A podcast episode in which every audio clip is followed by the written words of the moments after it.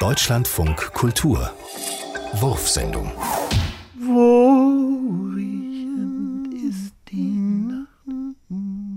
Niemand sah die Welle kommen. Begehren der Haupt. Eine Samenschute baumet und verschüttet sich. Die Haare südwärts gewandt. Ich entsinne mich des dunkelsten Duftes aus Weiß.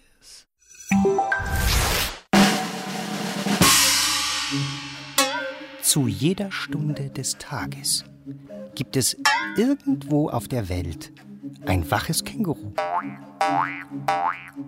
Blinzelte im Wiener Zoo ein Känguru in den Morgen, befanden sich im Bronx Zoo in New York, seine Artgenossen noch im Tiefschlaf.